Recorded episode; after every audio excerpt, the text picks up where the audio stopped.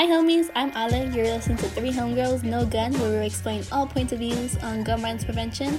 Have a great time listening. Hi, my name is Juliet.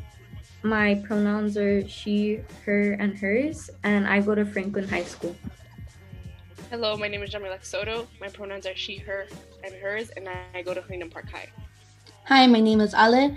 My pronouns are they, them, they, them, and I go to Franklin High School. So today we have a very special guest. Our special guest today is Congr- Congressman Jimmy Gomez. How are you feeling, Jimmy Gomez? Good. Thank you for having me. Thank you. So, Congressman Jimmy Gomez it proudly represents California's 34th congressional district. So that district consists of um, towns like Highland Park, Echo Park, Chinatown, El Sereno, and Eagle Rock. He is an assistant whip in the 116th Congress and a member of the House Committee on Oversight and Reform and the powerful House Committee on Ways and Means. Congressman Gomez is also a member of the Congressional Hispanic Caucus, Congressional Asian Pacific American Caucus, Congressional Progressive Caucus, and a vice chair of the Future Forum. Yes, first off, we wanted to say how glad we are that you're safe after Wednesday's Capitol raid and that we want to congratulate you on being reelected for Congress. That's such a huge feat. So thank you very much. Um, thank you. Would you mind telling us a little bit like about your background and what sparked your interest in government? Yeah, no, thank you so much. Uh, thank you for inviting me to be here. Um, I grew up the youngest of six of immigrant parents. My parents uh, uh, were born in Mexico, and four of my siblings were born in Mexico, and they immigrated to the U.S. in the early 70s. And then my brother Javier and I were born here. And um, like a lot of immigrant parents, a lot of the ones that I represent, you know, worked four or five jobs to make ends meet. Um, worked every all the time, uh, any job that they could get in order to you know put a food uh, food on the table and put a roof over our, our family's head. Um, but like a lot of families, even in this area, um, the rent got too high and we got actually forced out of Orange County where we were originally living. And my parents moved to Riverside where they actually could afford to buy a house. And that's how we ended up there. And um, as I got older, I kind of saw how different friends were able to do different things. They had health insurance and my family did not. They would go on family vacations and my family did not. They would, they would, um, you know, when they would get sick, and they would something would happen to them they would go to the hospital we didn't do that we'd always have to do home remedies to see if we got better first before we ever gone to the hospital. And when i was about seven years old i ended up getting sick with pneumonia spent a week in the hospital. And between my parents missing um, shifts at work because they wanted somebody to be with me 24 7 to um, to the hospital bills it, it almost bankrupted my family. And at seven years old, how I know that is that my siblings told me we weren't getting Christmas presents that year uh, because of my hospital stay. So it was something that it was um, it was something that uh, I became very, very, very much aware of. Um, you know the society I was living in. Why are things the way they are, or at least questioning why the things are the way they are. But I didn't know how to express it. And as I got older and over, you know, it kind of showed up in my you know my academics i wasn't the greatest student i actually uh, my first quarter of high school i got a i had a whole 0.83 gpa um, it was uh, five f's and a, and a d and i ended up um, not wanting to drop out i kind of turned it around that second quarter ended up getting five a's and and a b. So it's a, i could turn it on and turn it off when i wanted to but i had no plans on going to college. I ended up graduating high school and working at subway and target. And um, but I realized I was going to be working those jobs the rest of my life, which is not um, horrible. At least I had a job, um, but it, it's not the life I wanted unless I, I, changed my life. And a good friend of mine from growing up um, took me to a community college. I applied for one class. It was in anthropology, got a B, so I decided to go full time, and I and I actually went full time. And um, I was a biochem major. I wanted to be a doctor. I wanted to give back, help people who didn't have health insurance like I didn't have health insurance and help families like mine. And um, that was my main purpose. And one of the things I ended up doing is um, finally getting my grades up and joining the, the Honor Society. And I went to a conference, and at that conference, there was a workshop on political activism.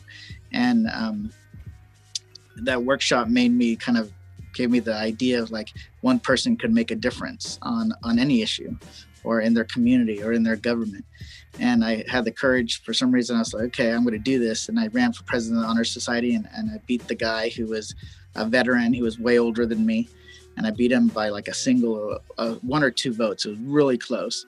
And i became president of the honor society and that following year that was at the end of one year and the following year i was trying to get my classes in uh, organic chem and everything was booked. And he basically said why don't you go into um, change your major? He said you should go into politics. And i said well i don't have any family connections. I don't have any money. I don't have the right like pedigree nothing. How am i going to go into politics? And he said no you'll figure it out. He said you can work on healthcare issues in politics. You can fight for people to get healthcare coverage to make sure that there's no, uh, no language barriers. You can make sure that he said politics is a means to an end. And I, and I understood what he was saying.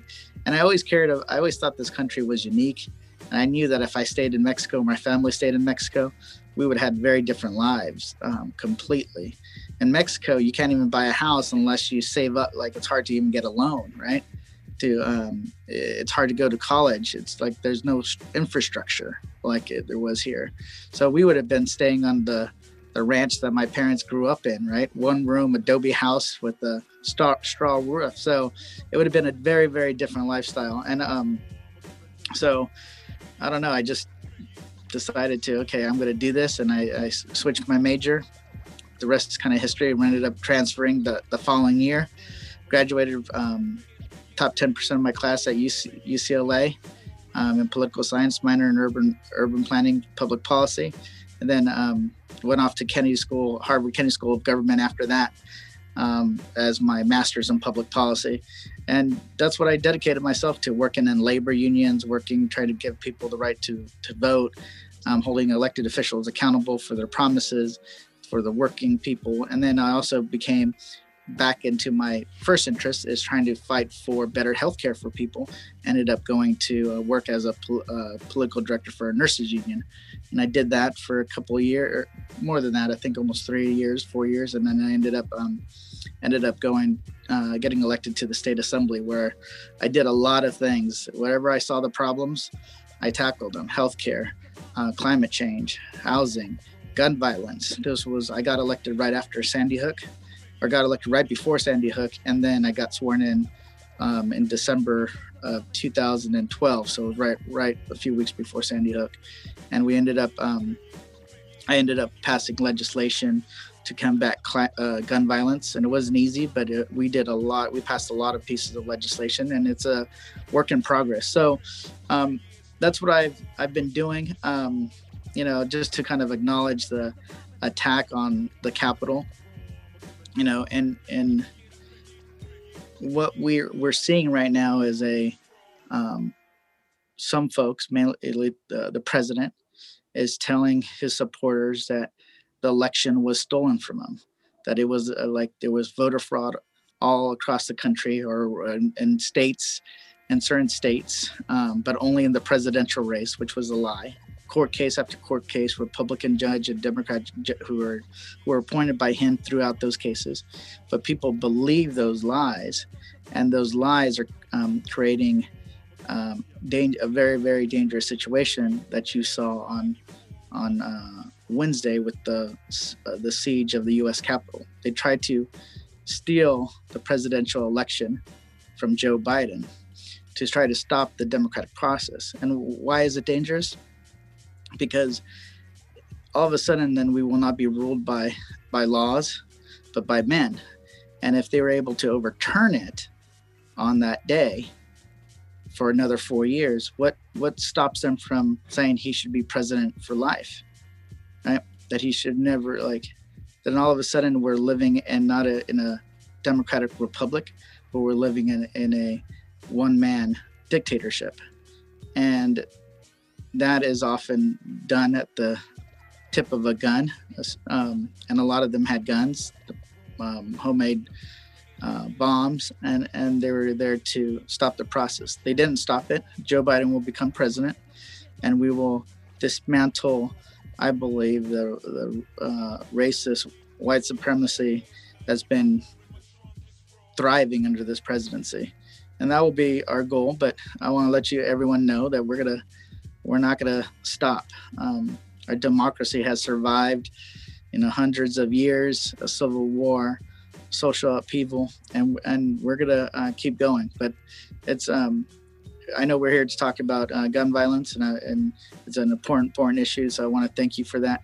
But I did want to acknowledge what occurred on on a Wednesday. Thank you for doing this.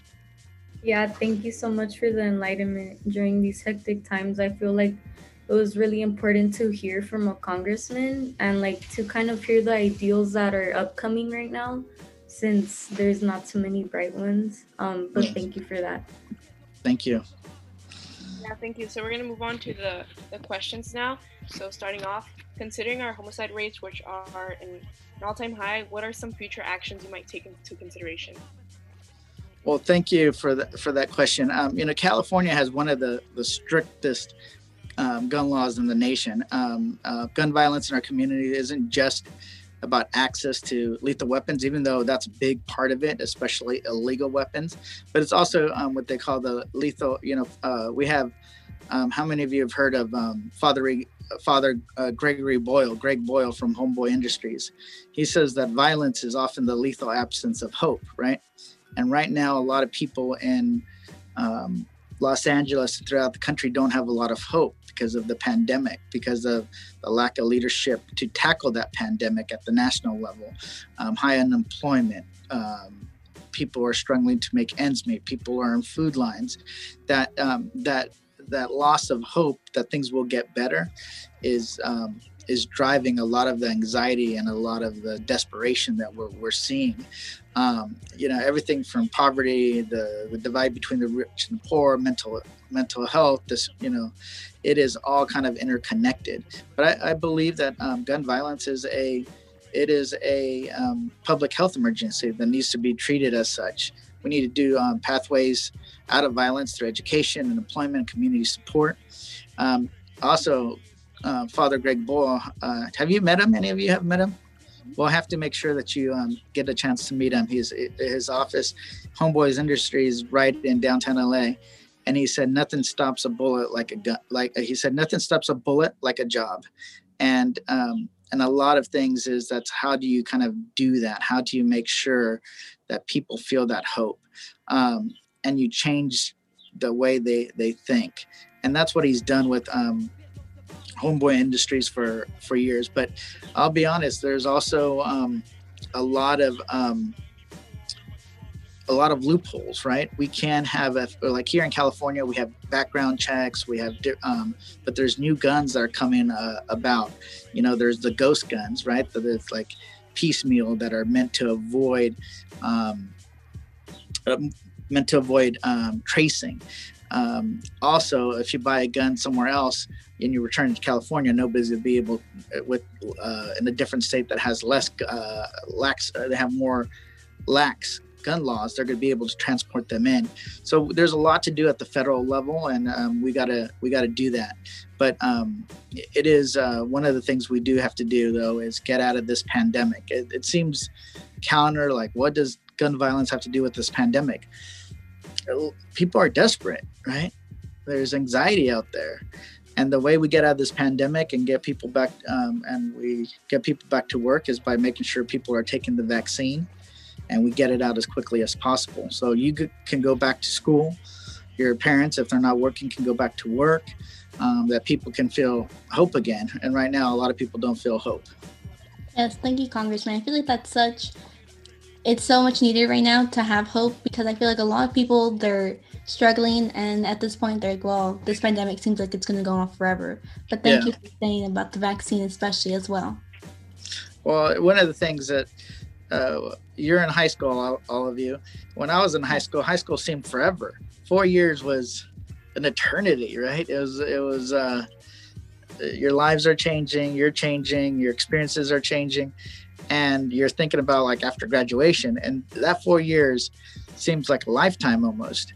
Um, but when you get a little older you realize for like and that's why it's probably even more difficult this pandemic for you that you're that that one year a year and a half living in the pandemic seems so much longer than a person that's you know like my age, right, or in their 30s or in their 20s.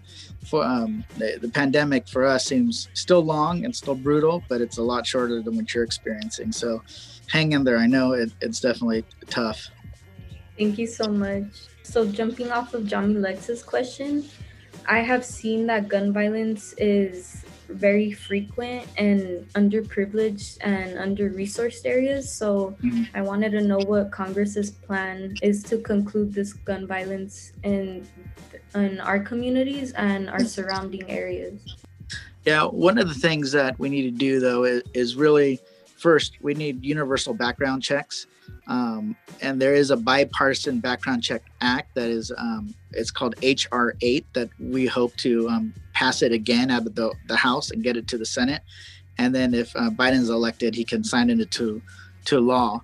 Um, background checks shouldn't be it shouldn't be a political issue, right? You're just making sure that the people who um, that shouldn't have access to guns don't have it, right? People who have violent histories, people who have committed crimes, um, people who have mental illness, that we want to make sure that um, they don't have access to um, to to weapons. Um, there's also um, there are gangs in in our underprivileged neighborhoods, and and those neighborhoods deserve to have more resources, right? Uh, we want to make sure that they have better schools. For a long time, the schools in underserved communities ha- were worse, right? And that's why one of the things that I, I fight for is what they call equity in in in, in spending. Uh, the areas that have the most um, needs deserve the most help. Ayanna Pressley says, you know, the people cl- closest to the pain should be closest to the power. It's it's the same idea, is that the folks who are disproportionately impacted by a particular issue should have more resources, right? So the areas of art that I represent that are um, being devastated, or in South LA and different areas with gun violence, do need more resources when it comes to combating poverty, when it comes to education, when it comes to, um, you know, public safety that is focused on prevention, right? Instead of uh, so, there's a lot of things that we we need to to do, and that's kind of tackling some of the the root causes. Um, at the same time, we need to go after uh, the legal gun and the legal gun market that is pretty huge. There's so many loopholes, um, and we need to hold people accountable on that. Um, here in California, we've taken a lot of steps, which the country looks at California and the laws that we pass as an example. But unless it's unless people can't go to Nevada or Arizona to buy their gun and come back here, we're going to keep running into that same problem that they're going to they're going to go somewhere else. Um, but yeah, there is a lot of work to do, um, especially on the mental health side of the equation. Yes, I 100% agree with that, especially that these communities need so much more than what they're currently getting. And that's what's really going to prevent the majority of these incidents from happening. Yeah. And going on from that, what is the most common trait or aspect you see in places where gun violence happens the most? It, gun violence it almost hits every every community differently, right? Um, there's like the the criminal act of gun violence where people are using it to you know there's gang gun violence there's people that are using it to um, in, in a criminal act and they kill somebody. And there's the the white supremacists that use it to intimidate and there's people that do it to go and cause cause uh, mass casualties right? We all remember las vegas. Um, we all remember um, sandy hook.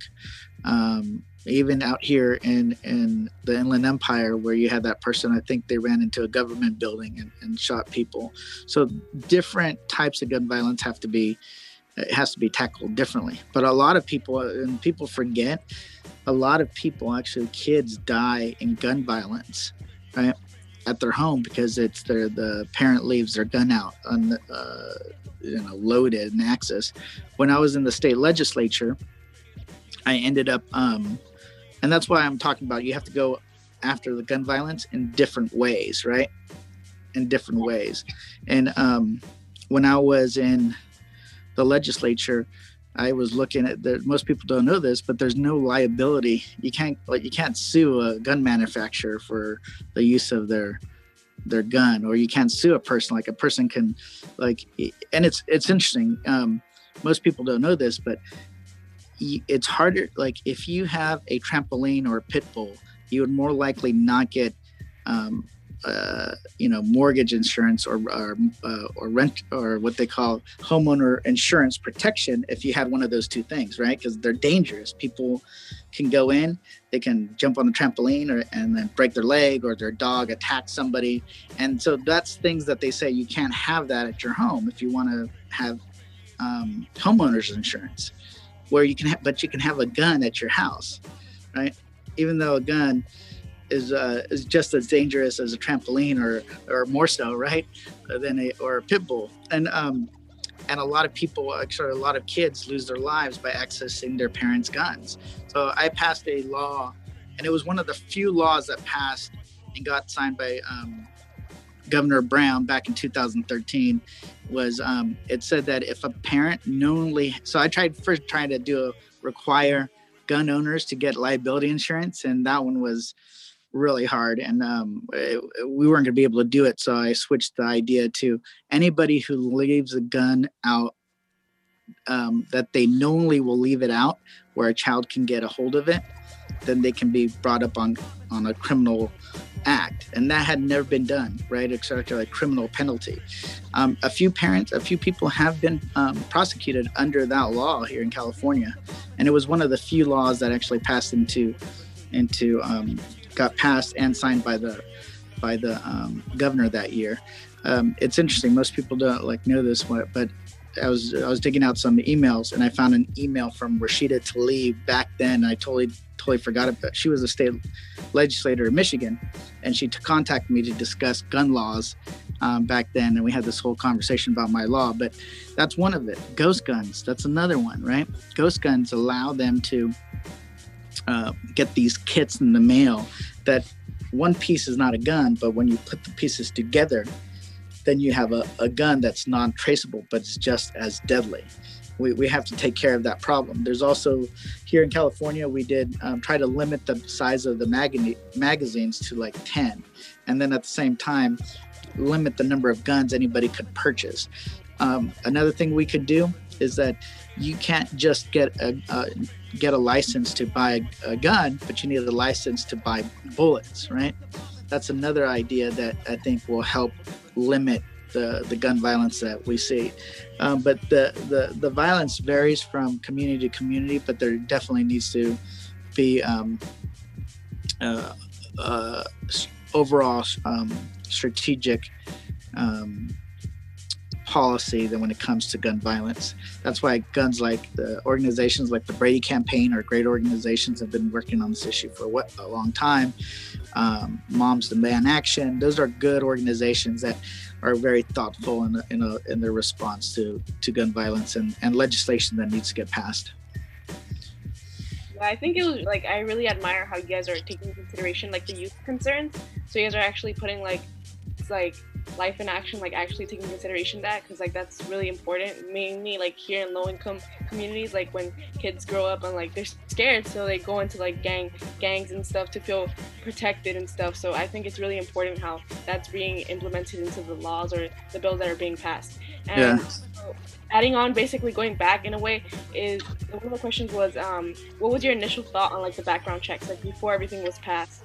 Like on the firearms and Oh, I was completely um, for it. I was always for background checks. It's one something that not like the American people, the vast majority of the American people support. What you end up having, um, and it makes sense, right? Because what you want to do is know who actually has a gun, and a lot of the NRA types think it's because we want to know who has a gun so we can go and get their guns when when um, you know if something ha- like the government's going to come take their guns and tyranny is going to reign and that that's their like thinking right? It's like no it's it's not.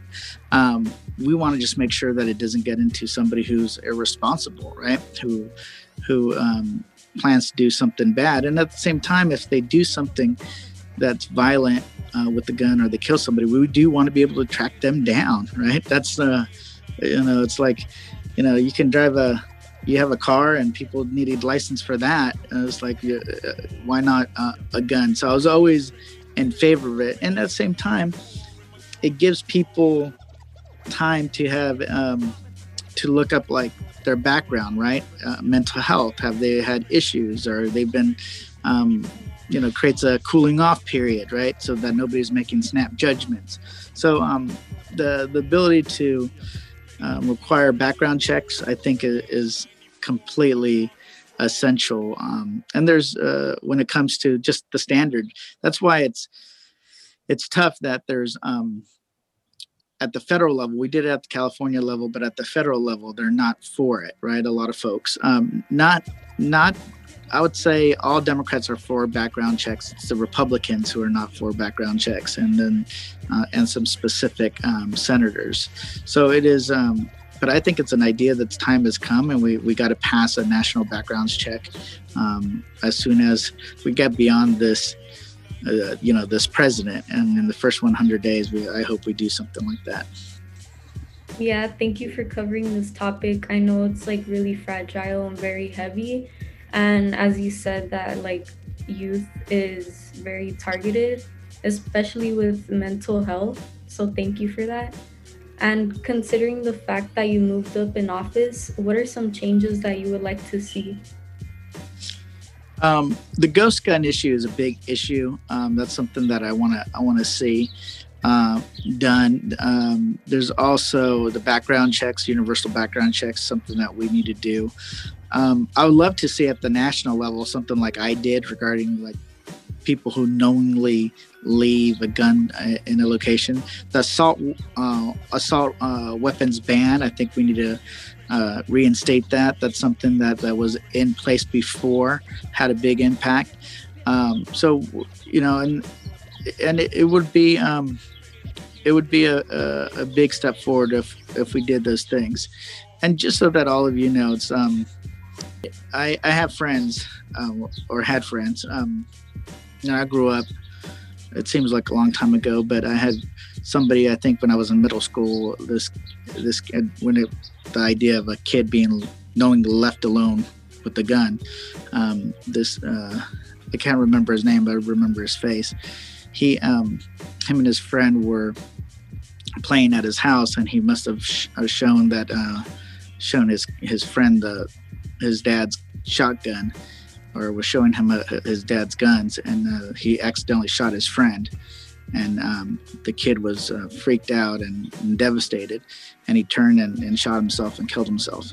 Right? That was something that uh, happened when I was in, in middle school. I remember to this day. There's one other kid who, um, when I was in high school, he was his name was James Long, best guy ever. Everybody liked him. He was cool.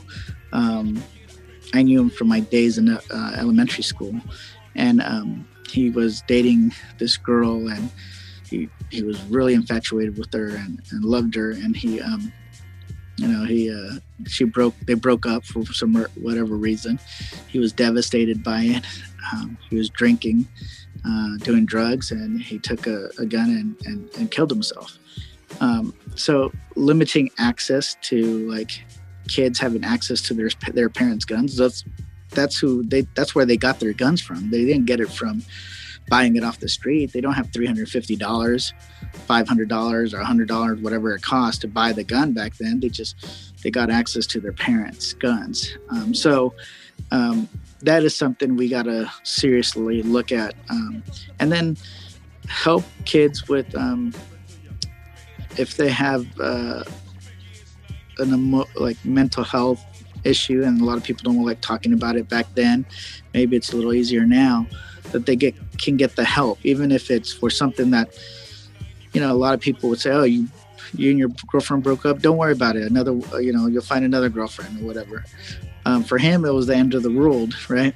And uh, and uh, he ended up taking his life. So that's something I think we gotta we gotta do is really help kids um, with coping with stressful situations, um, uh, people in the high school with just life, and then help them so that they don't, um, uh, you know, take their take their own lives. But having access to a gun makes it a lot lot easier for them to do that. Unfortunately. Yeah, before this, we were just talking about how our mental how students' mental health is so important in high school, especially, yeah. and going way beyond that because what we noticed during this pandemic is how stressed out a lot of our peers are. And it's crazy to us because we're like, what the heck? Like, the anxiety that a lot of students are feeling is insane at that level, at the age Yeah. that we are now. And mm-hmm. what we're noticing too, or what's the biggest trend that we realized in gun violence is actually suicide. And Yeah. And personally I've gone to a bunch of like seminars about it.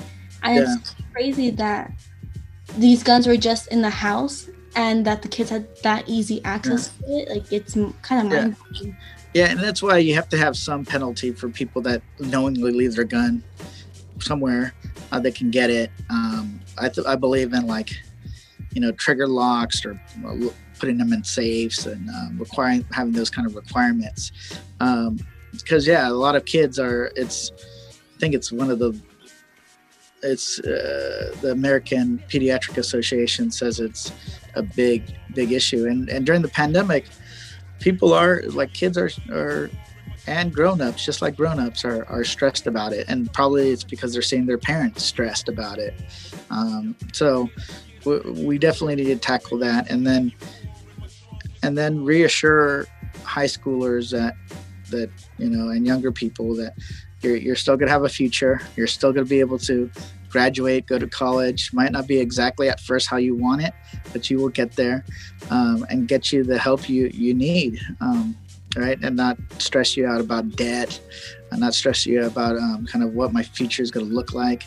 Um, all of that's all of it's connected but keeping the guns away uh, making sure that if they're in the home they're they're locked away is is is paramount Yeah, I think it's really important, and going back to like how um, most of most people in low income communities they have guns because they feel unsafe. Like low income communities are the places where that are most targeted. So people have like parents have guns to feel safe, and now imagine having a kid like feel stressed at this time. Like it's just really, it's really awakening. So I think yeah, it's really important to have that.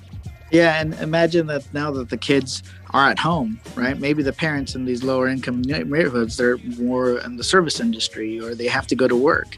They don't have the luxury of going on Zoom and working from home, right? Um, and their and their kids are left at home unattended. That's uh that's a recipe for for disaster. That's why it's um I believe in in gun laws and making sure that there there is specific re- requirements if somebody's going to own a gun, but also making sure that it doesn't get into the wrong people's hands, and then making sure that kids are um, and uh, kids in high school and in middle school and, and elementary are um, looked after. Right, the mental health aspect is is is critical. Yeah, and I think all these barriers, like within our current situation, I think those are like very vital factors to why the gun rate, the homicide rates are so high right now. So, um, what have you been doing to kind of contribute or participate in um, communities within your district for our current situation, which is COVID? Yeah, no. In, in the situation right now is COVID. I've been, um, we've been trying to help families to not deal with um, just the the stress, right? So we passed the CARES Act to make sure that people got money, extended unemployment, but it expired, and we passed the HEROES Act, the Democrats do, to help um, extend it again, rent relief, help people pay, uh, stop eviction moratoriums and all that. And it was a battle with the Republicans throughout the throughout the um, summer to now when we finally passed a new package that is um, uh, and it's targeted right? I believe in this idea of ex- equity $600 per um, per parent $600 per child. So if it's a family of four that's $2400 but they also get money for unemployment an extra $300 per week on top of the max amount is 450 right? So each all of it adds up. You know we provide food stamps and we provide um, more meals but also um, trying to make sure that people understand that um, there is going to be that that safety net. And it's not adequate at all. You know i'm a i'm a co-sponsor of a bill called the emergency money for the people act. It's $2000 per month for anybody who makes under 130000 a year. And that's one of the things that we've been um, pushing for um, pushing for is to get that that done. Um, even when the Republicans, they always talked a good game about they were supporting it. Um, some of them were, a lot of them weren't. I would say 90% of them weren't. So doing that, but then also going to each community to do like uh, food pantry giveaways, um, COVID testing sites, uh, face, you know, giving away masks and hand sanitizers, stuff like that during the pandemic, and going to the areas hardest um, hit just to tell people that we're there. And then I also have my staff instead of, you know, we get a lot of calls that we want you to do this or do that or do that. Um, I told my staff to focus on needs. You know, I need help with my rent. I need help with my medication. I need help with food, right? Because that's where, like, right now, people need, help. There's no one should be starving right now in, in, in the United States. Um, there should no no one should be starving. Um, the pantries were food pantries were running low because the Republicans and uh, Democrats hadn't agreed to a new re- COVID relief package. We finally agreed to that, so that's better. But um, that was just a down payment. We got to do absolutely more in helping um, these families during the pandemic. And and the best. And here's the thing: when you have your chance, you're you're um, you're in the what they call the least, uh, you know, uh, less risk category. Um, when you get a chance to take um, the vaccine, encourage people to, you know, take the vaccine.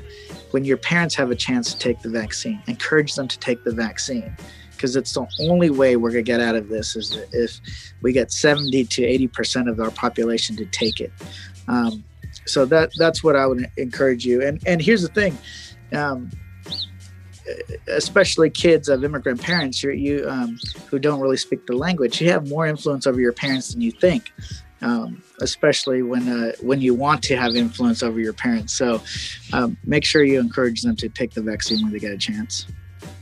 Yes thank you so much for that. And the vaccine i think backing off of what you said is one of the most important or ways to combat what's happening right now. And then all the relief like the stimulus checks I think that's super important to give out right now as well. Yeah, yeah. Um, the stimulus checks were a big deal, and what happened, and here's one of the things: what happened. Um, the Republicans didn't want to give stimulus checks to mixed and mixed status households. So mixed status is if if I like your parents, one of them was a U.S. citizen with Social Security number, and the other one was not. Well, and then you had um, kids that were U.S. citizens. What the Republicans did, they, and it was just disgraceful. They could have just said, "Hey, we're going to just give people who are people who have social security numbers. We're going to give them the money, but not the the person who's not documented." No, they didn't. They decided to even make it worse. They said, "Okay, we're going to make sure that the entire family doesn't get anything." Right. So that that's what they did in, in the spring. So that was the twelve hundred dollars.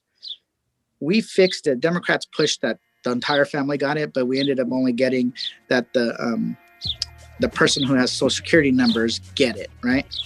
But we made it retroactive to the first set of stimulus checks. So a family who is a mixed status will now get the, everyone with social security number will get that $1,200 or what was owed to them back. And then they will get $600 per person with social security numbers now.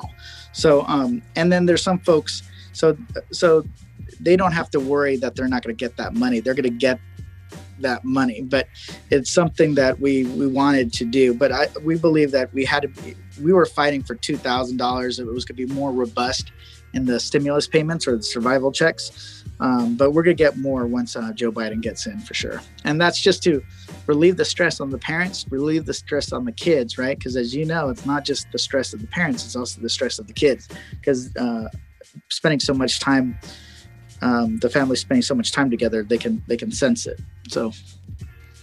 Yes, I honestly cannot wait till Biden's um, in the presidency, so we can see all the progress that he's gonna make and all the changes. It's so exciting after these four years. Yeah. Um, but wrapping up, I want to thank you again, and also one last question would be, what kind of advice would you give to upcoming generations who are wanting to be in politics and wanting to join Congress? And just as you said in when you're telling us a little about a little bit about your background, who see all these injustices and want to make those changes. uh, first and foremost, you have to understand why you want to do it, right? Because you can make change and you can support your community through a variety of um, ways. I was helping workers when I was, you know, when I was working for Hilda Solis and she was a member of Congress, right? And I was fighting and and and veterans and people in the community helping with their their their benefits. I helped my community fight for uh, by electing, helping elect, working on campaigns and helping elect people who I thought represented my values, understood the working class, the immigrant community. Um, and then I work for labor unions to empower workers, right? So it's everything you do is a it's a means to an end and not an end itself. So the end you shouldn't see elected office as a as oh I want to just be an elected official because I want to be uh, the person speaking up at the podium or be the elected official. What do you want to do with it is the question, right? Um, and then and then that's kind of and when you do that when you when you kind of understand what you want to do then you you're it doesn't matter where you end up. Maybe you will end up as an elected official. Great. But maybe you will have more influence if you care about healthcare if you're the head of a hospital right? Or you're uh, head of a you become a doctor. Or you want to fight for criminal justice reform and you want to make sure that uh, we change those lives and black lives matter in a real way in our laws then you become an attorney and an advocate right so it really depends on what you want to do um, but if you want to run for office when you do all that leading up to it then you'll have something to run on right you'll be able to say i've done x y and z and um, and then you'll be able to represent your your your community. I have no doubt. Like if if one of you run in the future, then you'll be hopefully you'll be running on gun control. Like I believe in gun control, and I'm, this is what I'm going to do to end violence, and I'm going to do this to help younger people. Right?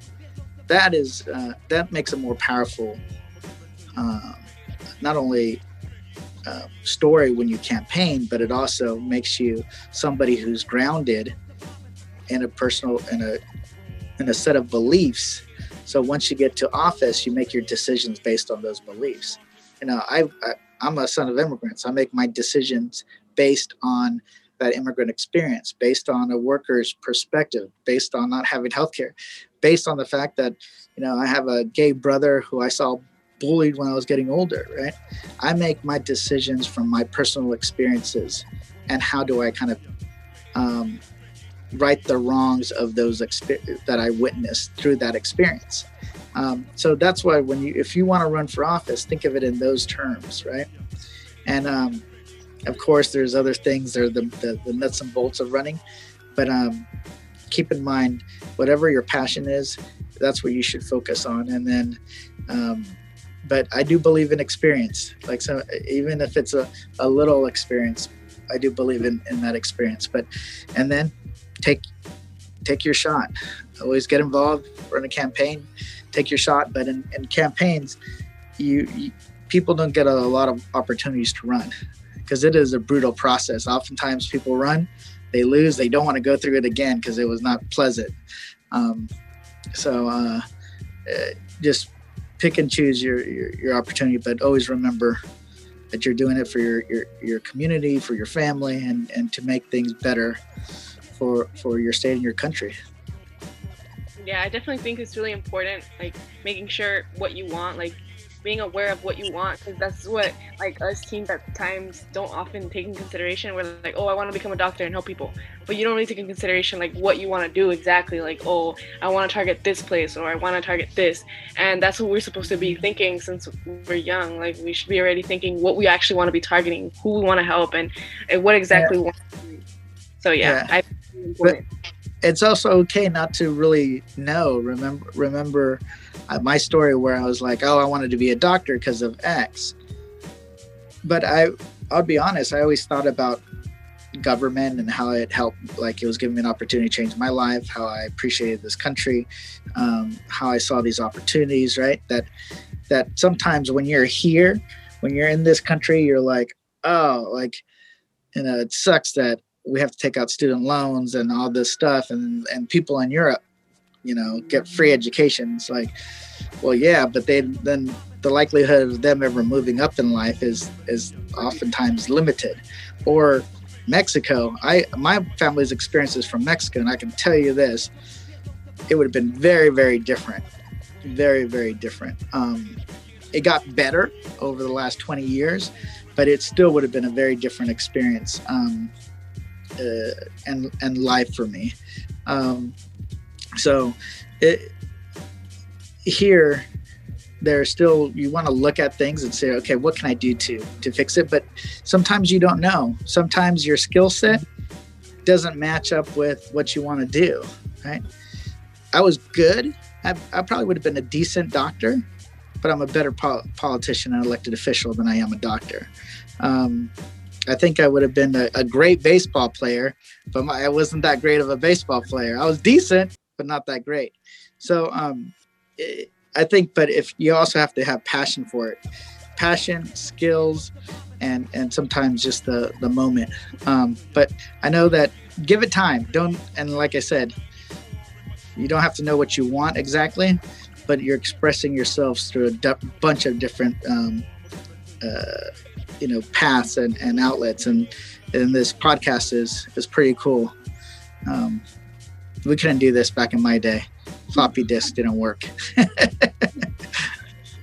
didn't have cameras on phones. Yeah, that's what our parents tell us nowadays. They're like, "Be grateful that you have this nowadays." I didn't even. Ouch. I'm your, just like, your parents are probably my age. I think older. okay, good, good. But Anything yeah, else? we just want to conclude it here. We want to thank you once again for just hopping in with us and taking time out of your day because I know it's like a really harsh time right now. So we just wanted to thank you once and for all again for coming in, and we had a great time talking to to you. Yeah. No, thank you, uh, all of you, just for inviting me, and um, it really helped. Honestly, it's helping me kind of take my mind off things. Um, you know, it was a traumatic experience, and a lot of uh, people say that they, are glad that members of Congress went through it because um, know what young people went through with with these uh, gun violence in their schools. Um, I didn't need to go through it to understand the gun, gun violence in the, in, in the schools, and um, but it's definitely. Um, I hope, and unfortunately, I don't think it will be, but I hope it is some um, learning. Uh, something that people can learn from um, on the other side of the aisle or people who don't believe in figuring out how to have some reasonable gun control laws put in place but uh, they might be taking the opposite lesson from it, which is more guns solves solves the problem, which I don't agree with. But thank you so much for doing this. It was awesome. Yeah, thank you for the insight on your end. It was very enlightening to hear from somebody that's like actually in office. Thank you. Yes, thank you so much, Congressman. Um, and this was Three Homegirls No Gun. Thank you so much for listening, everyone. You can find us on Spotify, Apple, and Google Podcasts. And make sure to follow our, our Instagram at Three Homegirls No Gun to keep up to date. Thank you so much and have a good day.